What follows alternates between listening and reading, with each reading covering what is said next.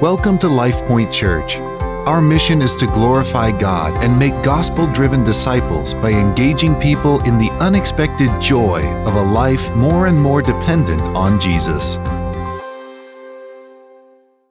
1 Peter 3 14 and 15. But even if you should suffer for righteousness' sake, you will be blessed.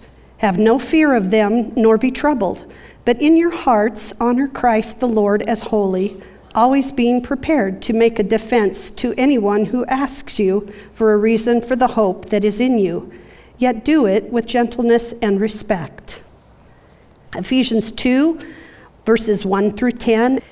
And you were dead in the trespasses and sins in which you once walked, following the course of this world, following the prince of the power of the air, the spirit that is now at work in the sons of disobedience among whom we all once lived in the passions of our flesh, carrying out the desires of the body and the mind, and were by nature children of wrath like the rest of mankind. But God, being rich in mercy because of the great love which He, he loved us, even when we were dead in our trespasses, made us alive together with Christ. By grace you have been saved and raised us up with him and seated us with him in the heavenly places in Christ Jesus, so that in the coming ages he might show the immeasurable riches of his grace in kindness toward us in Christ Jesus. For by grace you have been saved through faith, and this is not your own doing, it is the gift of God, not a result of works, so that no one may boast. For we are his workmanship, created in Christ Jesus for good works which God prepared beforehand that we should walk in them. Well, hey, if you have your Bibles open, keep them open to Ephesians 2. That's where we're going to camp out for most of our morning. Ephesians 2, what you just read. Good morning. Morning. Hey, my name is Zack. I'm one of the pastors here at LifePoint, a part of our, our preaching team as well, and we're thrilled today to be kicking off a new series. If you're brand new with us, uh, this is a little different for us. We've got a short three week series looking at a topic, but generally we like walking through books of the Bible. We just finished a series all the way through the book of First Thessalonians, if you were here with us this summer, and we'll be continuing in Malachi after this. But First Thessalonians, we talked about how to have hope and holiness in a hostile world.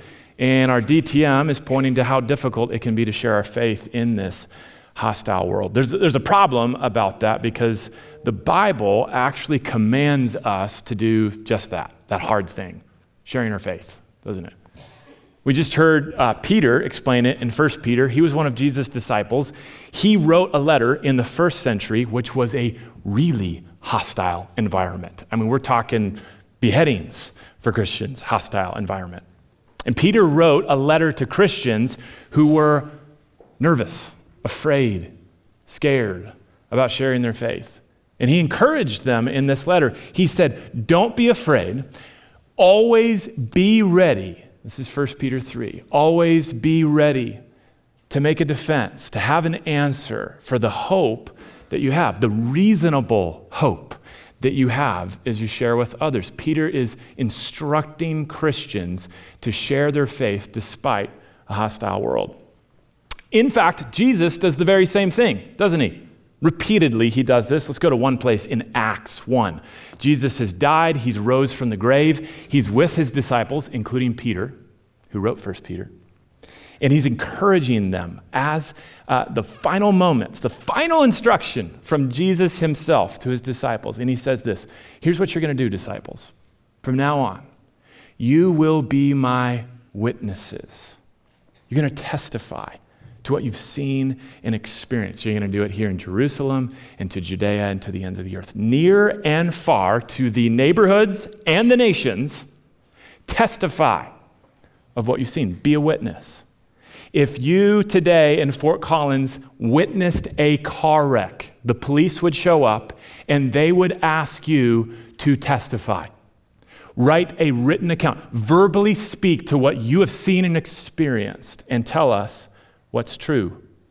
And that's what Jesus wants for his disciples. Testify.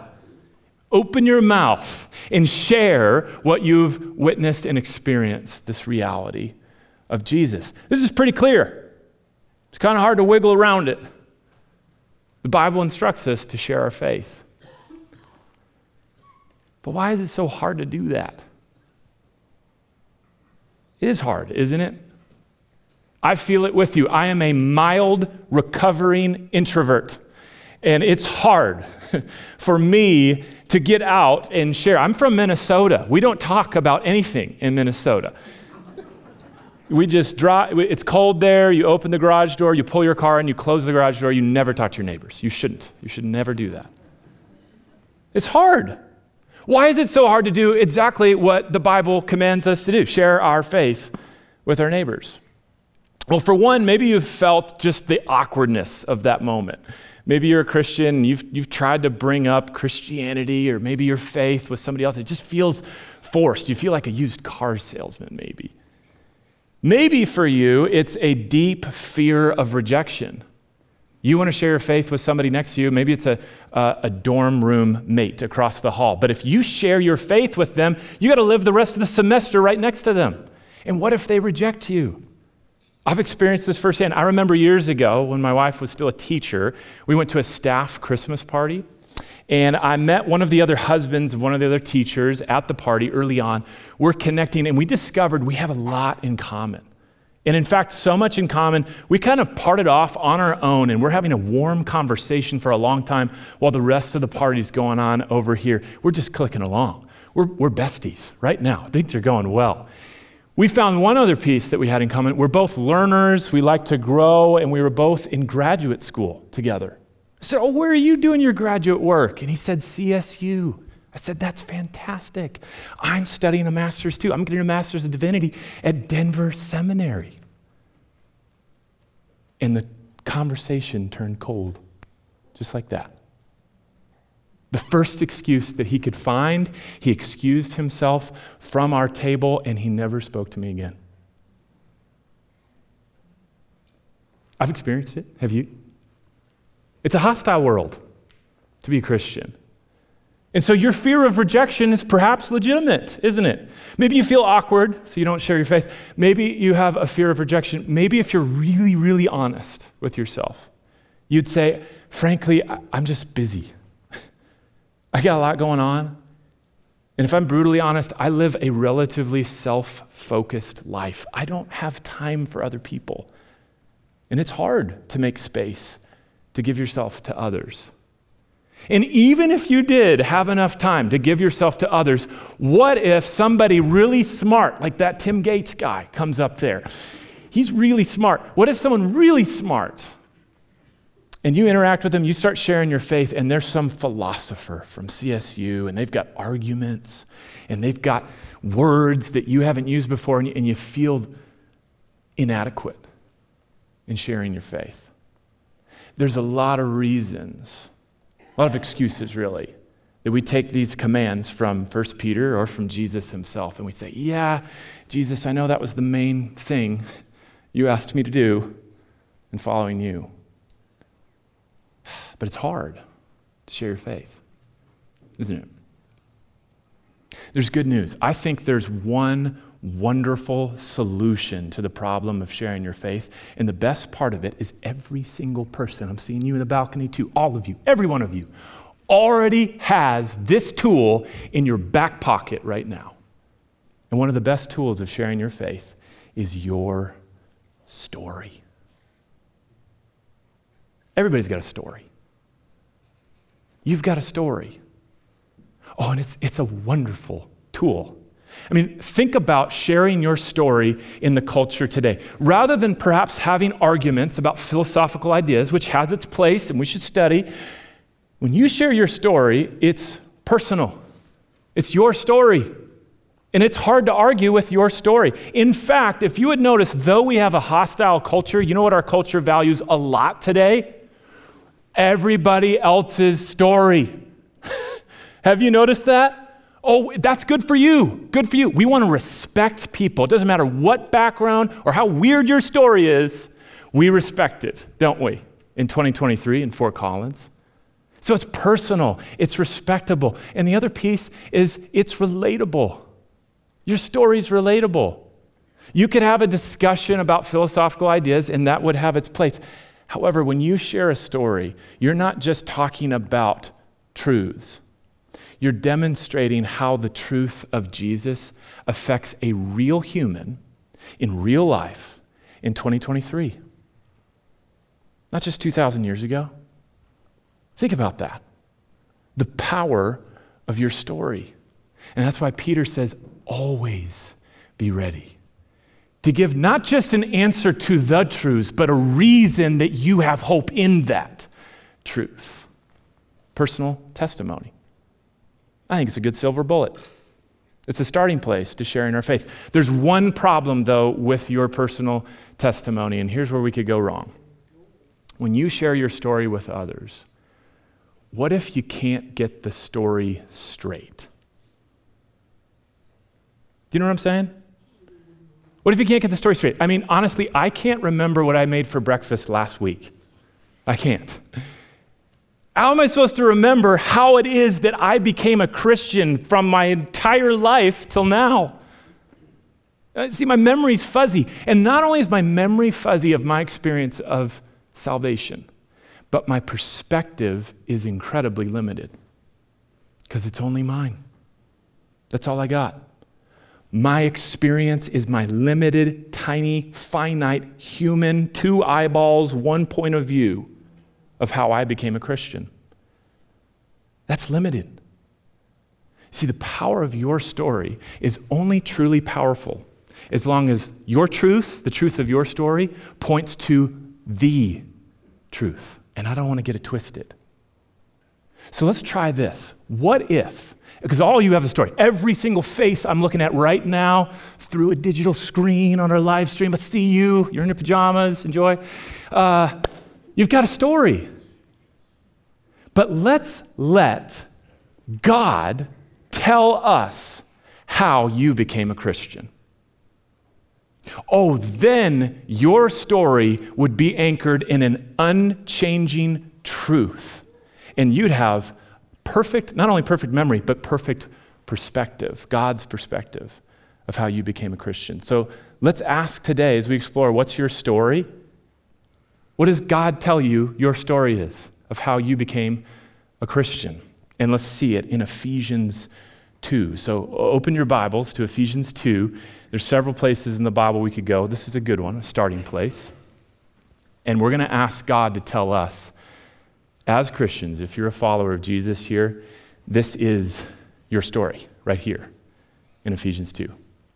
Now, every story has three elements, doesn't it? Basic elements. Every story has a beginning, a middle, and an end. So let's use those three movements to see your story in the Bible from beginning, middle, to end. And here's the main idea today. I'm going to say this so many times, you're going to get sick of it. The Bible tells us, surprisingly, much to your surprise, that your personal story is actually God's story in you. That's your story. Every one of us. God's story in you. Let's look at the beginning of your story in Ephesians 2. Take a look at the text with me. What's the beginning of your story? Well, the beginning of your story is the beginning of the story of humanity, and unfortunately, it's dim, even grim, it's brutal. If we started in Ephesians 2, Paul tells us the beginning of your story, you were dead. That's a weird place to start. Has anyone shared that at the beginning of their story? You usually say where you're born. I was born on an Air Force military base in South Carolina, Charleston, South Carolina. But Paul tells me I was actually dead. That's the beginning of my story. It gets worse. Put on your imagination here.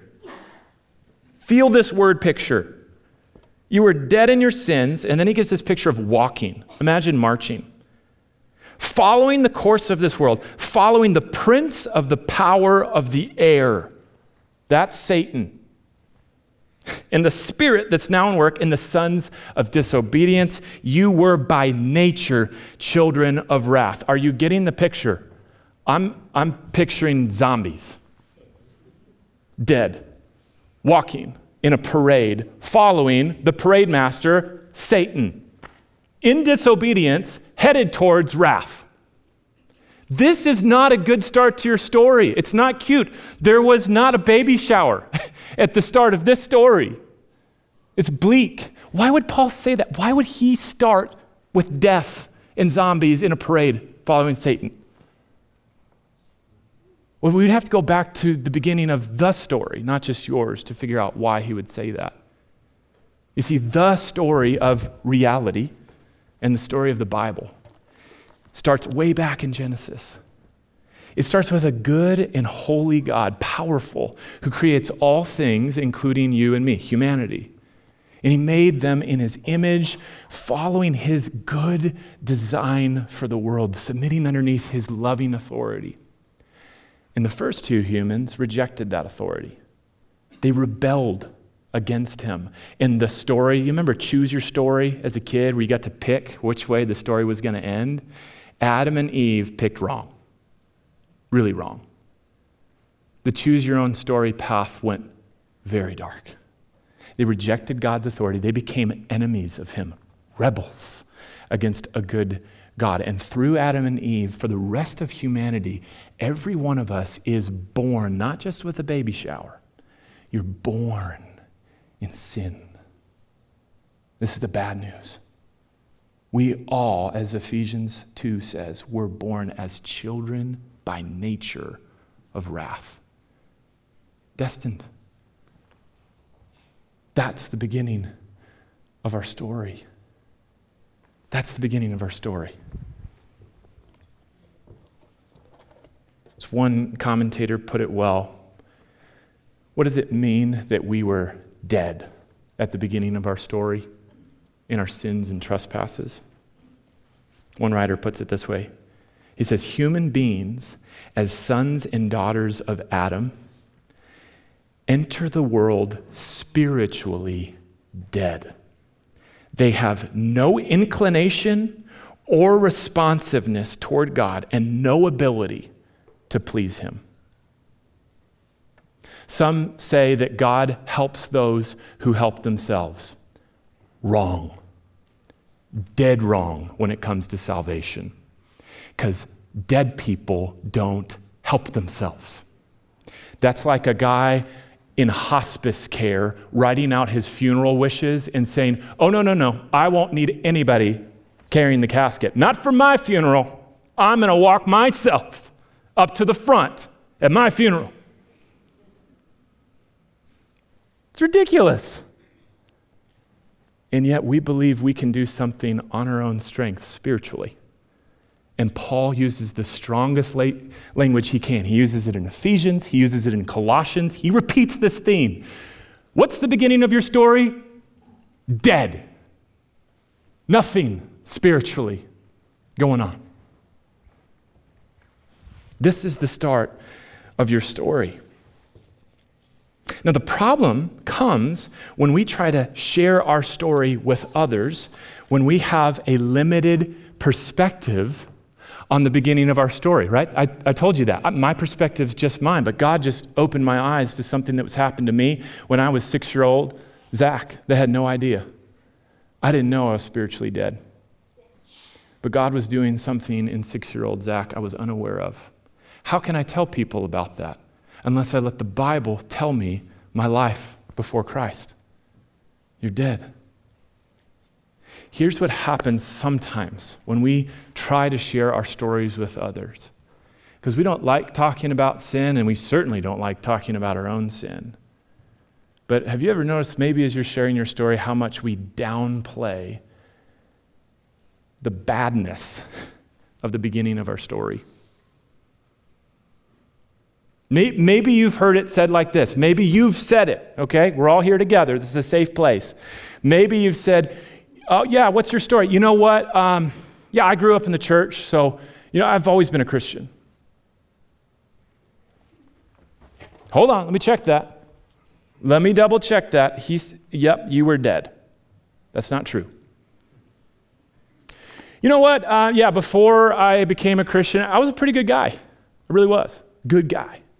Pretty moral. Good guy. You were walking in a parade after the prince of evil. I, that's not lining up. You see, the power of your story is powerful to the degree it points to the truth, the real truth. That the beginning of your story is dim, it's dark, it's hopeless. You were unable to save yourself. That's the beginning of your story because the beginning of your story is actually God's story in you. So, what's your story? How would you share the hope that you have with your neighbor at a block party today at 11? 11 o'clock. Be ready. Are you getting ready? what would be the beginning of your story? Ah, I've always been a good guy. No. Ephesians 2 dead zombie in a parade of evil. That's the beginning of your story. But what's the middle of your story? Here's where hope comes into your story and mine. Notice the middle of the story. It's a massive transition in verse 4. I wish our Bibles could have bold because verse 4 would be bold, underlined, italic, highlighted, size 55 font. Do you see it? Verse 4. Verse 1 through 3 is bad news, verse 4 is really good news but God. Oh. Oh, I'm so glad there's a hero to this story, and it's not you. It's not me. But God, being rich in mercy because of the great love with which He loved us, even when we were dead zombies in a parade following the evil one, even then, made us alive together with Christ. By grace, you have been saved. That's great news. I didn't see me contributing to the middle of my story in Ephesians 2. Did you see it? But Zack, found a way through intellectual acquisition of ideas to find the path to true spirituality. Nope, that's not there. But Zack, through flawless church attendance, memorizing his verses, and receiving rewards in children's church, achieved salvation. Nope. No, I, I see the middle of the story is all about God. Because the middle of your story is actually God's story in you, isn't it?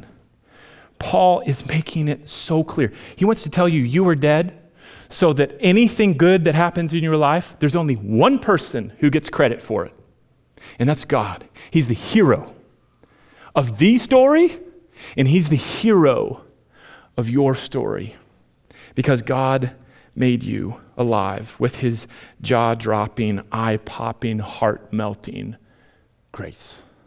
As Dr. Mark Young would always tell me at Denver Seminary, not at CSU, Denver Seminary. It's all God. In the summer of 1859, a French dude named Charles Blondin decided to do something wild. He stretched a rope over Niagara Falls and he said, I'm going to walk across it. And he did. And then he did it again and again and again. And thousands of people started traveling across the nation to go see this guy, Charles Blondin. He's walking across a rope over Niagara Falls. Let's go. it's exciting. After a while, the crowds kind of got bored because he was just walking across a rope over Niagara Falls, you know, as people do. So he tried doing something more exciting, and he did a variety of tricks. One time, one of his best stunts is he took a wheelbarrow. Charles Blondin, over Niagara Falls, 160 feet in the air. I think I have a picture. There might be a picture of him. He's taking this wheelbarrow and he's walking across a tightrope, and the crowds are watching nervously, and he makes it all the way across to the other side. All these people on the bridge start cheering, Yeah, Charles, way to go! They're going nuts. It's wonderful. And the, the crowd finally dies down, and Charles shouts to the crowd, and he says, Hey, hey, you've seen me do it, right? I can push a wheelbarrow. Well, do you believe I can push a person in this wheelbarrow across this tightrope? And you know what the people did. Oh, come on, you've been in a crowd before. Yeah, we believe. We believe in you, Charles. You can do it. Take a person. Take a person. They're chanting. They're so excited. This would be wild. You know, everybody's getting their iPhone out. They're like, I gotta get this on slow mo video. This would be so cool. And they fall. Finally, the crowd calms down. To which Charles asks one simple question Any volunteers?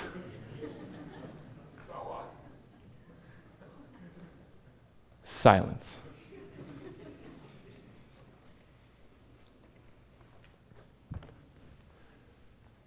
That's being saved by grace.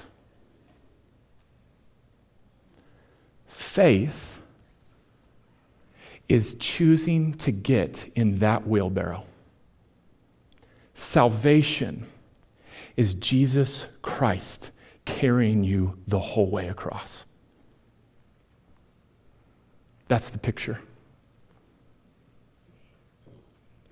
And taking credit for your salvation as is silly is jumping out of that wheelbarrow on the other side and going, I did it! I did it! I crossed the chasm. No, you didn't. No, you enacted faith. Well done. To get in the wheelbarrow. God but God, verse 4, made you alive. He rescued you from your sin. Dead things don't need a band aid. Dead people, spiritually dead people, don't need CPR. They need resurrection. They need a whole new life. That's why Jesus, having a conversation with Nicodemus in John 3, you know what he tells Nicodemus? Nicodemus asks, How can I be saved? And you know what Jesus says? You don't need a tweak to your life, Nicodemus. You don't need a self help book. You know what you need?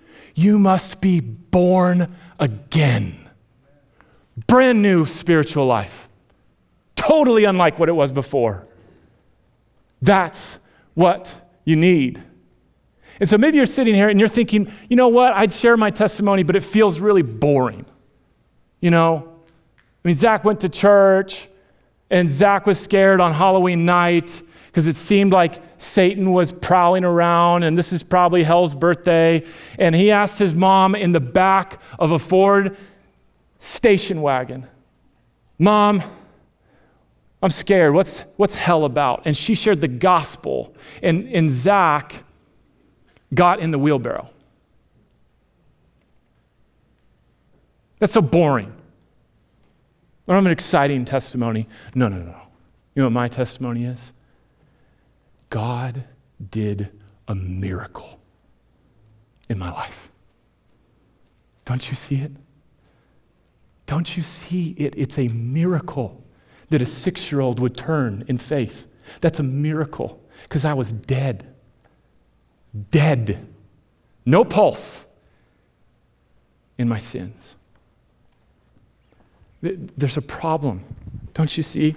If we don't fully understand the problem of sin, we will never marvel at the miracle of salvation.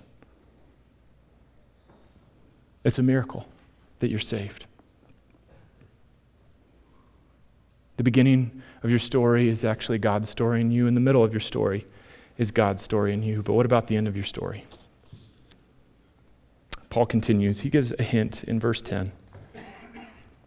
Verse 10, he says, For we are his workmanship, created in Christ Jesus for good works, like now, today, my life after Christ, I've been made for a purpose, good things, which God prepared beforehand, that we should walk in them. The same picture. Quit marching in line behind Satan. Receive new life. be reborn, and start walking in line with God.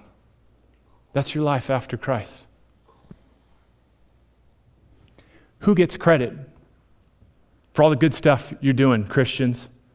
I mean, we've been working hard on a block party. We're trying to do something good here. Be nice to get a little credit. Uh, Zack, God saved you. And then, before He even saved you or made you, He prepared a good work for you to do on August 20th. He did it, that you would walk in it. Even my future, God gets credit? Come on, Paul. Can I get a little bit? Just a little. No. No. Even your sanctification, even your sanctification, you're, you're growing in maturity in this new life because you were reborn as a baby spiritual Christian and now you're growing and maturing. Even that. The end of your story. It's your story, but it's actually God's story in you. So, how will you share your story? This is my story. This is my song. We need a couple more words in there. This is actually God's story in me. This is God's song in me. How would you share your faith? One of the great opportunities in this series is that we have a chance to hear real people's stories. And I want to invite one person to come up today to share a bit of his story. Ross Ridgway, would you come up and uh, let's just welcome him as he shares his story.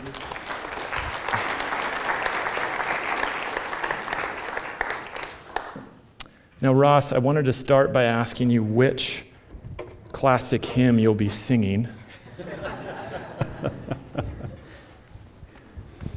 Yeah, I was, I was told I was not allowed to sing.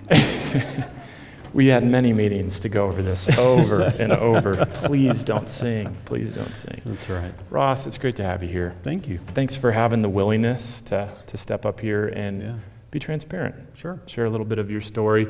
We'll have an opportunity to do this all throughout the series. And part of what I love about this is we get to know somebody in a deeper way, and we also get to testify to what God's done in a real person's life, and it gives him a lot of glory and honor. So let's have a conversation, shall we? Sounds good. So, Ross, I'd like to get to know you. Tell me just. Uh, ignore the. yeah, yeah, yeah. 300 people staring at you. Just tell me a little bit about your story and how it began. Sure. Yeah, thanks, Zack. Yeah, I, uh, I usually sit up there, and so it's nice to get to see everybody's faces instead of just backs of heads. Yeah, would you So- advance the slides for us, actually? That's right. Yeah.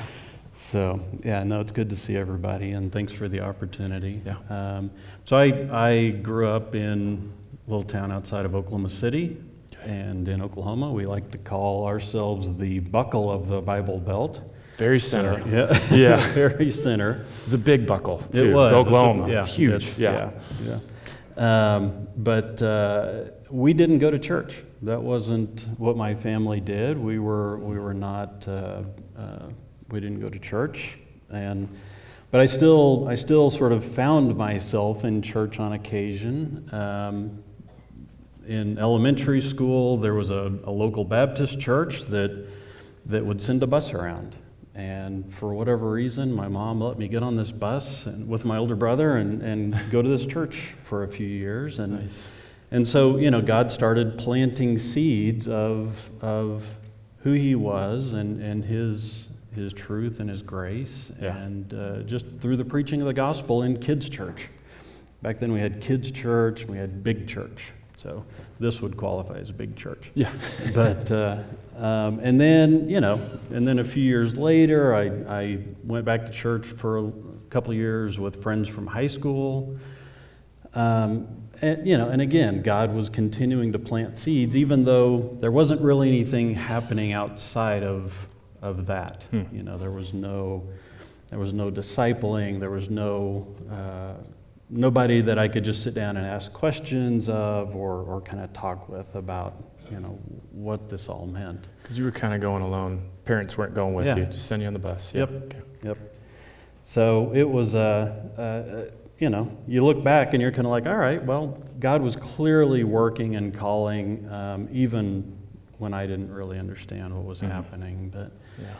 so, you know, high school, college, uh, into my career in my 20s, I was, I was driven. I was, and I was all about just achieving. And, Mm.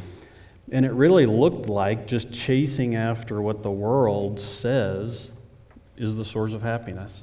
Hmm. You know, it's like, oh, well, you just gotta, you gotta achieve, you gotta accumulate stuff, titles, whatever, Yeah, degrees, more money. Um, yeah, all of the things, and and oh, that'll that'll bring happiness. Yeah. And um, in reality, it just continued to feed this sense of of just kind of despair and hopelessness and Mm. conviction and um, you know after after a while you're kind of like is this all there is is this Hmm. what it's all about and Yeah. um, but so that that's kind of how the story starts Yeah. and you- it's so I was dead. if Yeah, I absolutely. can, if I can steal from from your message, it's like I was just dead. Was there a moment there too where you felt like you had tasted the bottom of like, okay, I've got the job, I've got the title, I've got money? Um, early 20s, would you say? Mid- Yeah, no, mid mid to late twenties, I was still just running hard. I Yeah. was still just convinced that that these lies uh, were were the the source of happiness. Yeah. Yeah. And yeah, so you just, and you get to a point where you're kind of like, I all right, I can't do this anymore. Yeah. So, so at that point, how did you become a Christian? How did you find Yeah. faith? Yeah. Yeah, I, uh, you kind of stole my thunder because that uh, two of my favorite words in all the Bible are "but God." Yeah. In Ephesians two four, you see "but God," and it's like, and that's when the story turns on its head, Hmm. and it did for me. You know, I late twenties, I was um, I was married, starting a family, and and somebody convinced me to visit a, a church there in Norman. Was there a bus? There was no bus. No bus. Okay. But they had a smoke machine. so Okay. that was it. cool. Upgrade. That's right. Nice. But uh, so yeah, there was. Um, so I was, you know, I reluctantly was kind of like, all right, I'll go. I'll give it a try. That's what you do here in Oklahoma. So Yeah. why not? Um, so I, yeah, I went to this church, and and God just brought these two men into my life, uh, like straight away. Hmm. Uh, It was one of them was this this guy, this big gregarious, loud guy named Steve Vesley, who just just befriended me for no reason. Yeah. You know, I mean, well, we know why, but but he just he just kind of took interest in me and took interest in my life, Hmm. and and just and then there was another guy who I actually never met. He was a guy who had a, a ministry in Littleton, Colorado. Really? And, uh, and they would send these cassette tapes, which they're these little Yeah, box tell me about things. that. Yeah, they you Okay. put them in, and Wow. then by some That's magic, amazing. voices and things come out of it. That But- so cool. yeah, so it uh, it was the '90s. It was crazy. Wild. but uh, someday I'll tell you about eight tracks. Yeah. that'll blow Oh, your boy. mind. um, but uh, so this guy, you know, his ministry sent these tapes to our church, and I I got some somehow, and Yeah. started listening to them because I had a pretty long commute uh, back then, and and I just would listen to these these tapes, and so between Steve and and this guy named Mike Wells, it, it's like um, they just both kept pointing me to Jesus. Hmm. I mean, it's like, you know, it's kind of a one string banjo, but it's like they just kept kind of talking about Jesus Yeah. and telling me about who Jesus is and, you know, and just explaining that it's like, yeah, he, he was a real person who lived 2000, in a place, in a time, Yeah. and, um, and he died for you, for your sins. And then, you know, he came back to life to prove that he was God. I mean, it's like, what more proof do you need, really? And, Yeah. And, um, but they both just kept pointing me to Jesus. And, and you know, I, after a while, it, I, I remember kind of driving home from work one day, and I kind of remember the little spot in the road where it was, and and I just pulled over because I was just overwhelmed by you know the goodness of God. You know, we we sang these songs this morning that it was like, holy cow, I'm I'm gonna be crying up there. Yeah, yeah. But just God's goodness. I just was overwhelmed by His goodness and my wretchedness Mm. and, and just my helplessness without His goodness Yeah. and His faithfulness. And it was, yeah, it was, uh, um, yeah, it was, it was sort of a moment, but there was this just journey. Uh, you know, I've heard people say some of us have kind of kind of Paul type conversion stories where it's like, you know, bright lights and well, kind of like these. I It was guess, just maybe. like this, Yeah, yeah. bright lights and The you know, loud voices and you know just a complete 180. But Mm-hmm. most of us have a Peter type conversion story, which is like, it's like I I, I don't know exactly when Yeah. it happened, but I know it happened, and I know that. Uh, I, I don't get the credit. I know that it was just a, a total gift of God's grace and His mercy. Yeah. So, Yeah. I love that it affected you, which I think speaks to that deadness of, you know, a zombie does not care, doesn't Yeah. feel. And that's part of, I think, his enabling grace is to give us a heart that's affected by it. That says, not just that I intellectually agree to it, mhm. but it made me stop driving because I was moved yeah. by this grace and this Yeah. love. That's amazing. Yeah. So you slowly stepped into the wheelbarrow, started, started trusting him. Yeah. Well, tell us a little bit more about since that progressive moment of trusting Christ and depending Sure. on Him. How has your life been since then? You know, all Yeah. just probably perfect, Yeah, flawless. sunshine and roses. Yep, and every minute. No flat tires or Yeah. anything. Yeah. uh, no, I, I uh, there's a quote that I won't try to, uh, I'll paraphrase from John Newton, who wrote Amazing Grace Yeah. back a couple hundred years ago. And it, the paraphrase of the quote is it's like, you know, I'm not who I ought to be, I'm not who I hope to be, but thank God I'm not who I used to be Mm. and it's Yes. you know there's just a um, the I sort of looking back in hindsight it's like I undoubtedly was a new creation Yeah. um, it was no longer about me um, even though I I would often try to make it I still had that Yeah. you know sort of desire to like oh well I can make this about me I can get some of the glory I can get some of the accolades here and through you know whatever efforts and Yeah. uh, but you know but God in all of that was was gracious Hmm. and patient but he was also insistent Yes. that we were no longer going to do things my way Yeah. and um, so it was, you know, it was a process, especially early on. I mean, I, I, I don't think you ever are out of that struggle. Yeah. Um,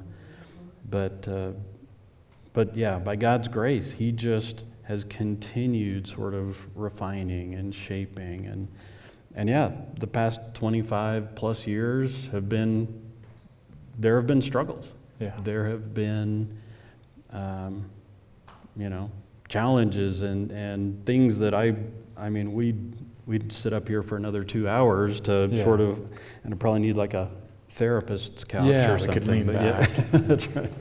No, but uh, there's, you know, plenty of things. And if you, anybody wants to, I can buy you a cup of coffee or something and we can, we can talk about some of those details. But the, the, the joy, the, the, I mean, just the, you know, the unqualified, undeserved blessing of, of God's favor is just, I mean, look at my, I shouldn't have looked to my wife. Yeah.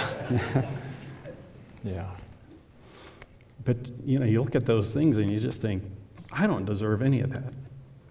But, you know, by God's grace, here I am. And, and uh, you know, I just, I, I just hope to, um, kind of for, over the next however many years, just continue to live that out Yeah.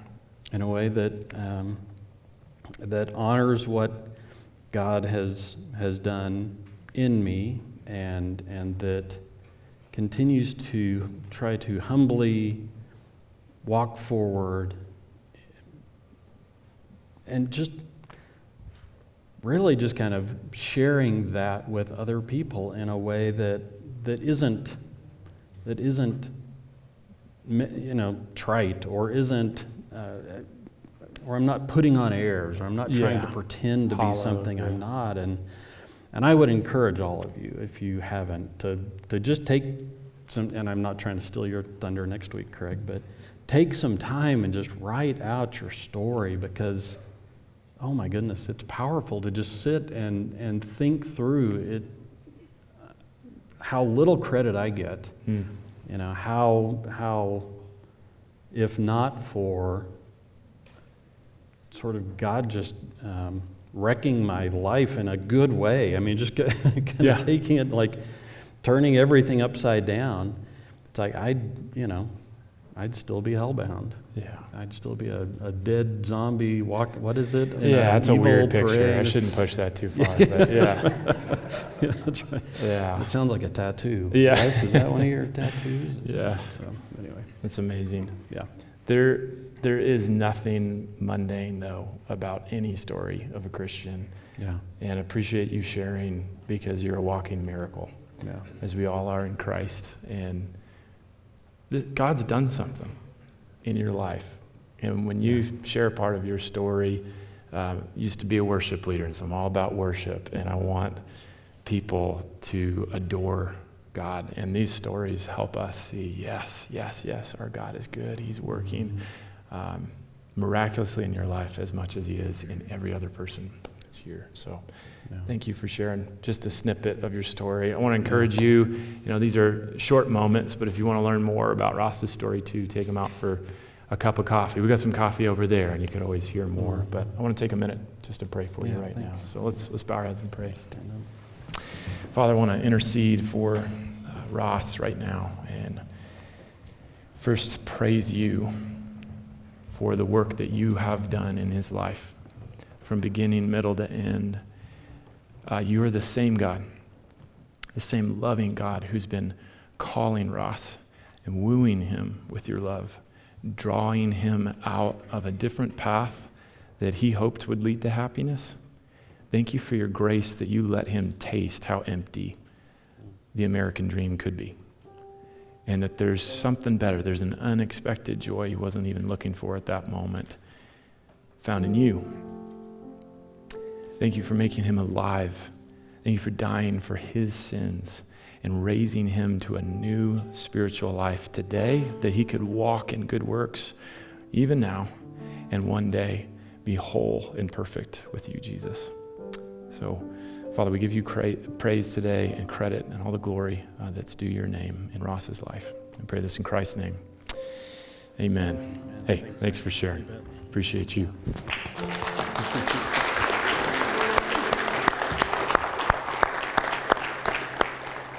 Hey, stick around for a couple more weeks of our series where we get to hear some other stories. And I want to finish with a, a charge for you today. As Ross mentioned, I want you to consider prayerfully outlining your story. But I don't want you to start with your experience. I want you to start this week with what the Bible says is your story. And so just open to today's text, Ephesians 2 1 through 10. Read slowly and prayerfully through 10 verses and ask God along the way, every verse, God, how was I dead in my sins?